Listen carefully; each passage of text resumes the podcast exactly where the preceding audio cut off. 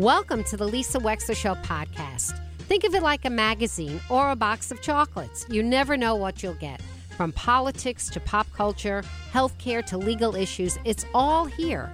And my Behind the Wheel chats are personal observations created especially for you on podcast only. Enjoy.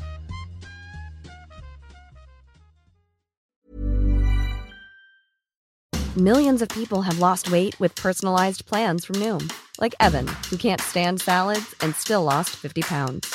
Salads generally for most people are the easy button, right? For me, that wasn't an option. I never really was a salad guy. That's just not who I am. But Noom worked for me. Get your personalized plan today at Noom.com. Real Noom user compensated to provide their story. In 4 weeks, the typical Noom user can expect to lose 1 to 2 pounds per week. Individual results may vary. Quality sleep is essential for boosting energy, recovery, and well-being. So, take your sleep to the next level with Sleep Number. With a Sleep Number smart bed, you can individualize your comfort level and enjoy a better sleep night after night. J.D. Power ranks Sleep Number number one in customer satisfaction with mattresses purchased in-store. And now, the Queen Sleep Number C4 smart bed is only $1,599, a saving of $300, only for a limited time. For J.D. Power 2023 award information, visit jdpower.com/awards. Only at Sleep Number stores or sleepnumber.com. So I saw a story in my unending quest to find happy news to report. I saw a story about a miraculous tumor recovery, and I thought, this is something we need to talk about. This is something we need to know more about and shout about. Dr. Upendra Hegde is on with us. He is the co-director of the Melanoma and Cutaneous Oncology Program and the Head and Neck and Oral Oncology Program at the University of Connecticut. He's the director of inpatient oncology at the John Dempsey Hospital in Farmington, and essentially is a cancer specialist with particular expertise in skin cancers. There was an article in the Hartford Current not too long ago about how this particular doctor had prescribed a treatment that made a man's cancerous tumor disappear. And Dr. Hegde, I really wanted to hear more about this. Welcome to the Lisa Wexler Show today. Hi. Good morning, Lisa. Thank you for having me. Oh, of course. Dr. Hegde, tell us a little bit about what this particular patient presented with to you. Well, this is a 78-year-old person who reported that he had a small lesion on his left dorsum of the hand that was present for a few months, and in short time he reported it got a little bigger. Now he thought it was a wart. It was not bothering him, so he decided to not pay too much attention. But in short time it grew in size, and it was quite concerning lesion for the family and the patient. It was not causing a lot of pain, surprisingly, and neither it was bleeding. So his wife took him to the dermatologist, first to his primary care doctor, and then he was referred to his dermatologist. And his dermatologist is a very good, astute dermatologist from Enfield, and she said right away, this is concerning, did a biopsy, and that came up as a squamous cell cancer of the skin. At that point, they said this is quite big, we can't take care of it in our clinic, and the patient was sent to UConn to see a surgeon who could do the surgery. But what is a squamous cell cancer? Give us an education, Dr. Hegde, because we know that skin cancers are all over the place. Most of the time, I think we call them basal cell. Tell us about the different kinds, what we need to be alarmed about, and maybe not so alarmed about. Thank you. Yeah, very good question. So first of all, the skin is the largest organ in our body, and it's also at risk of being exposed to a lot of carcinogens in the environment. And so the largest number of cancer of all the organ happens to involve the skin. The ultraviolet light of the electromagnetic radiation part of the sun is the significant most well-studied carcinogen of the skin cancer. And so the most common skin cancer that we would know is almost everybody finds out from his skin doctor when they go for checkup, especially when they're more than 50 or 60 years of age, is the basal cell cancer. That's the most common. Okay. And this is about 2.8 to 3 million cases of basal cell cancer every year in our country. The next most common skin cancer is the squamous cell cancer, which also arises from the skin, and it arises from the upper layer of the skin called squamous cells of the skin, and it is the next most common and accounting for about 1.8 million cases per year. Oh. The third most common, but the one that we all know most likely, is the melanoma, because it's not the most common skin cancer, but it attracts most attention because it's life-threatening. And so there's a lot of media coverage and education about melanoma. So, let me just ask you this, Dr. Hegde. Are basal cell cancers, when you get that diagnosis, should you typically be afraid that it's going to be life-threatening, or most of the time they remove it and it's okay? Excellent question.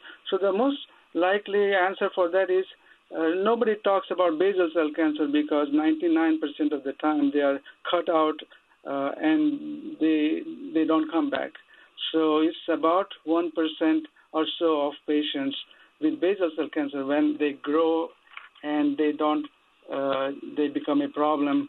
Same way with the squamous cell cancer, that majority of them, when the patients find out they have squamous cell cancer, typically these cancers affect the area of the head and neck, meaning scalp, face, around the eyes, around the ears, around the nose, and upper part of the skin. So when the squamous cell cancer is diagnosed, usually they get cut out by the dermatologist, and that's it. They don't have any problem, except in about 1 to 2% of patients where it becomes a problem. And so this patient, an 80-year-old man, he had something on his hand. Initially, he thought it was a wart. He ignored it. It didn't hurt him. It didn't bother him. But it started growing so quickly that it alarmed him and his wife, and they ended up eventually, I guess, in front of you. So when you evaluated this, tell me about what you were thinking. Well, this is a patient who has a large mass on his left wrist, on the upper part, of course. And it's all infiltrating, meaning it's kind of broken into paste places. It looks very concerning. And it's right above the tendons of the muscles that supply them or that move the hand. And so if somebody has to do surgery, he had to really be concerned because it's not easy to remove it through the tendons. These type of cancers are infiltrative, and they're not easy to remove, especially when they're so big in size and infiltrating the tendons. He was already seen by surgery, and they said, well, it's a very difficult operation. It might even require a amputation if we don't be successful. So that kind of tumors in that location are very dangerous and not amenable for a surgical resection. Okay, so in other words, if you had just gone in and tried to carve out this ugly big tumor on the hand, which, by the way, the newspaper showed the picture of it, Dr. Hegde, not a pretty picture. It's a very ugly thing growing out of his hand. If you had tried to carve it out, what you're saying is you're not sure you would have been able to save the body. Well, the most important part of treatment of any squamous cell cancer is complete resection without keeping it in the background.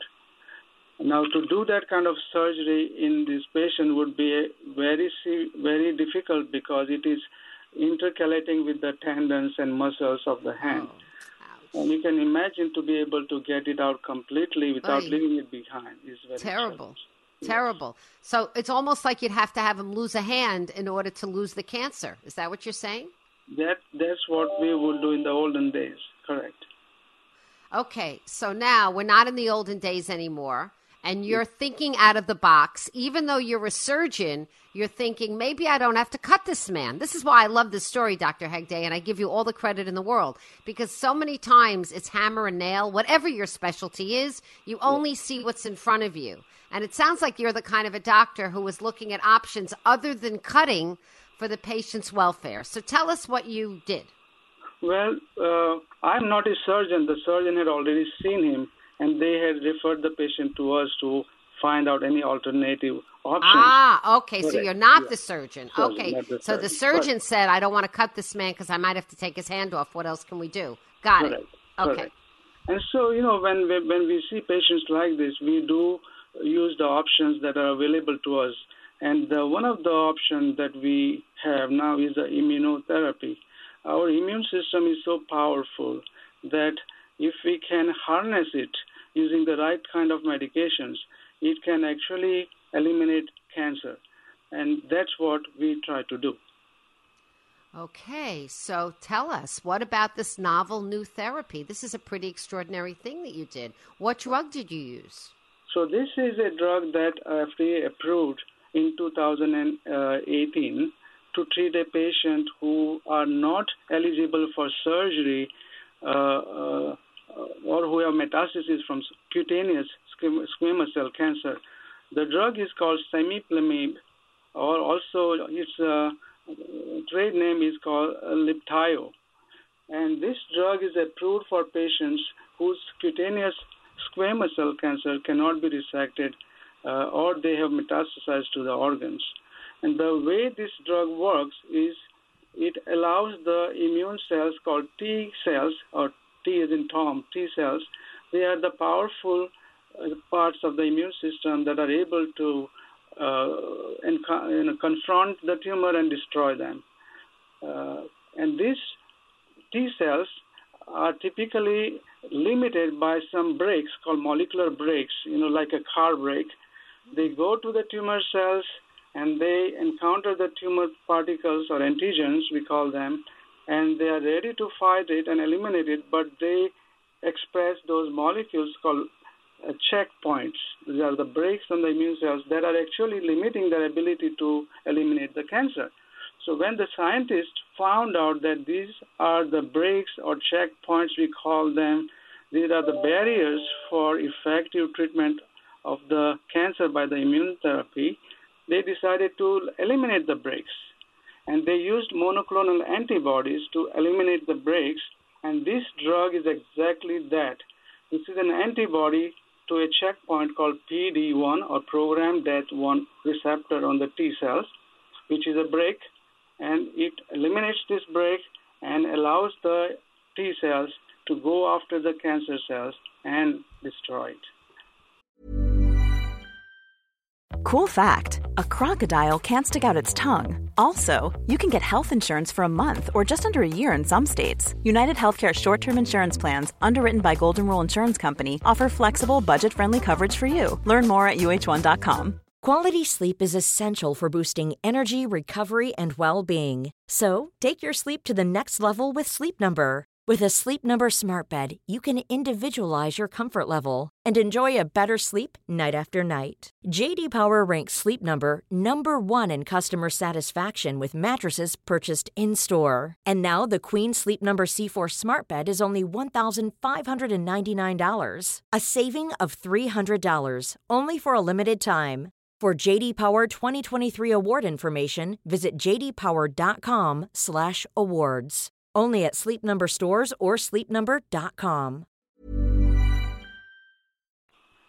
Okay. And you know, we know about those T cells ever since AIDS, right? Because what AIDS is about where the body's T cells are completely diminished and we can't fight off anything.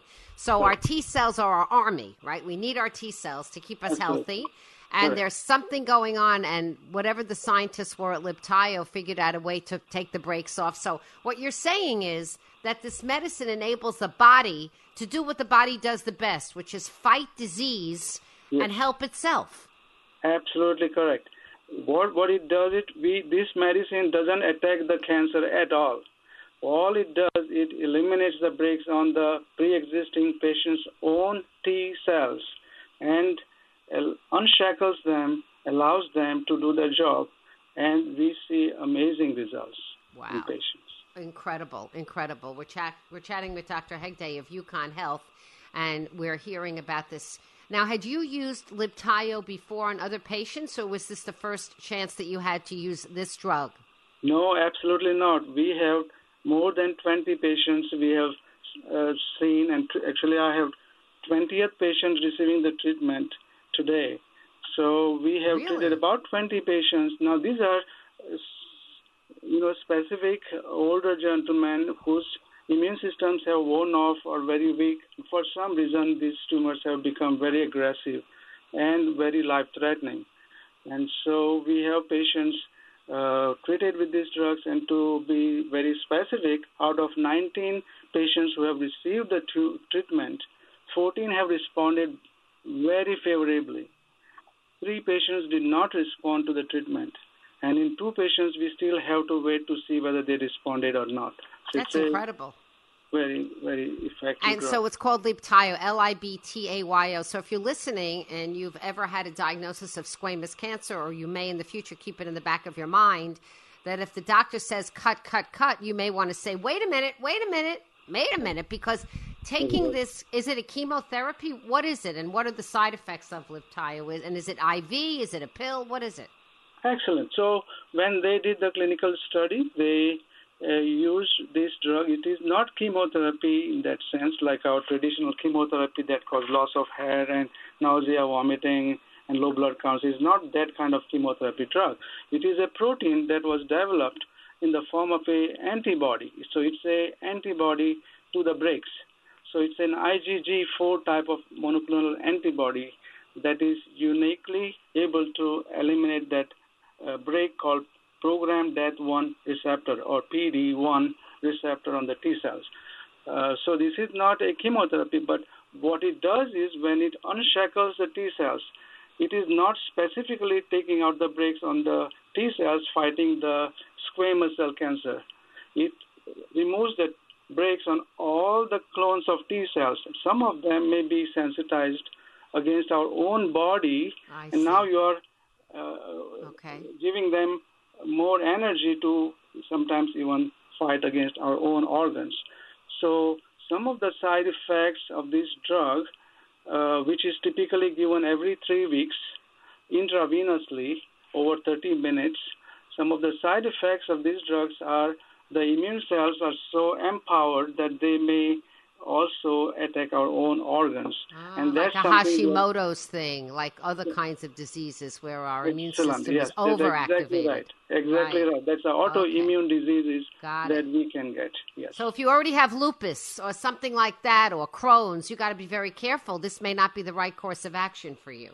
Absolutely correct. And those are the patients that have been previously, when they did the large clinical trials, they excluded such patients with underlying autoimmune disease like lupus, rheumatoid arthritis, Crohn's disease, ulcerative colitis. But now that we have found this amazing tool to treat patients, we are beginning to do trials to consider using them in patients with those diseases with some help with other medications. Right. Oh, this is amazing. You know, we first heard about these monoclonal antibodies during the COVID epidemic, because I think it was Regeneron in Westchester County that came out with the first monoclonal antibody response to COVID. And I believe former President Trump took that when he got very ill, and it helped him get over the disease. Right. So the monoclonal antibodies are very powerful drugs that are used for cancer treatment, and they can be targeted for different cells. They were first generated by a group of scientists in 1975. So we are able to create an antibody to a specific epitope of a protein.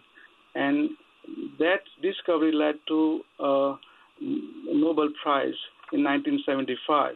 And since then, we are able to use certain cells and be able to create antibodies. And that has become a very important therapeutic tool in our toolbox. Dr. Hegde, this is so fascinating to chat with you. I have a question for you. I have a cousin who's very, very sick with multiple myeloma, and she's in her 7th or 8th year with the disease, and she just failed a big CAR-T trial, which was supposedly like her last hope, but hopefully nothing is her last hope because she's still alive. Mm-hmm. Correct. But she didn't make it. It didn't attack the cancer. How are we doing with these monoclonal antibodies when it comes to blood cancers like, you know, multiple myeloma, lymphoma, and things like that? Are they able to help the blood cancers? Absolutely correct. Absolutely true. So one of the most important monoclonal antibody that was used in 2000s, early 2000s, for patients diagnosed with B-cell lymphomas, it was targeted against a epitope or a protein on B cells called CD20. You probably heard about something called as rituximab, and that has become such an important tool to treat patients diagnosed with lymphomas and certain kinds of leukemias. Now, the patient who has multiple myeloma also has on the plasma cells, you know, the multiple myeloma, the cancer arises from a cell called plasma cell. And the plasma cell expresses certain proteins that become target to use certain monoclonal antibodies. So we do have monoclonal antibodies approved for use in patients diagnosed with multiple myeloma. One of them is called as daratumumab, and it is targeting a protein called CD38. And same thing, now this whole science has become so sophisticated and elegant that people are able to create monoclonal antibodies that have one piece of it binding to the T cells and one part of it binding to the cancer cells, trying to bring the cancer cells closer to the immune cells so that they can find and destroy those cells. This type of treatment is called bispecific engager treatment or bispecific monoclonal antibody. It's amazing science, and it's only getting better. Okay, well, that's a very hopeful end to our conversation, and congratulations to you and the patient whose hand tumor disappeared. I saw the before and after. It was extraordinary. Dr. Hegde, you must have been so pleased. We are pleased because we are able to help our patients. Yeah, yes. That's what it's about. That's what you're doing. That's what it's about. And may I ask, I see that your original medical training was in Goa. That's in India, correct? That is correct, yes. Can I ask you a question? You may think this is a little off-topic-ish, but I want to ask you your opinion. And don't laugh at me, okay? Oh, sure. Please. So a lot of the autoimmune conversations that we've been having remind me to some extent of the theories behind homeopathy. Uh-huh. I many years ago was treated by an Indian doctor, Dr. Cherian, who was also an MD. I believe he was trained in Goa, but maybe not in Goa. And he helped me considerably with my polycystic ovarian disease. So I was able to conceive a baby when Western technology had given up on me, and I had hyperstimulation of the ovaries after trying all the hard stuff, right? So I couldn't do that again. So I went to him. I conceived my beautiful girl who is due with her first baby herself in 4 weeks. Yeah. We're very excited.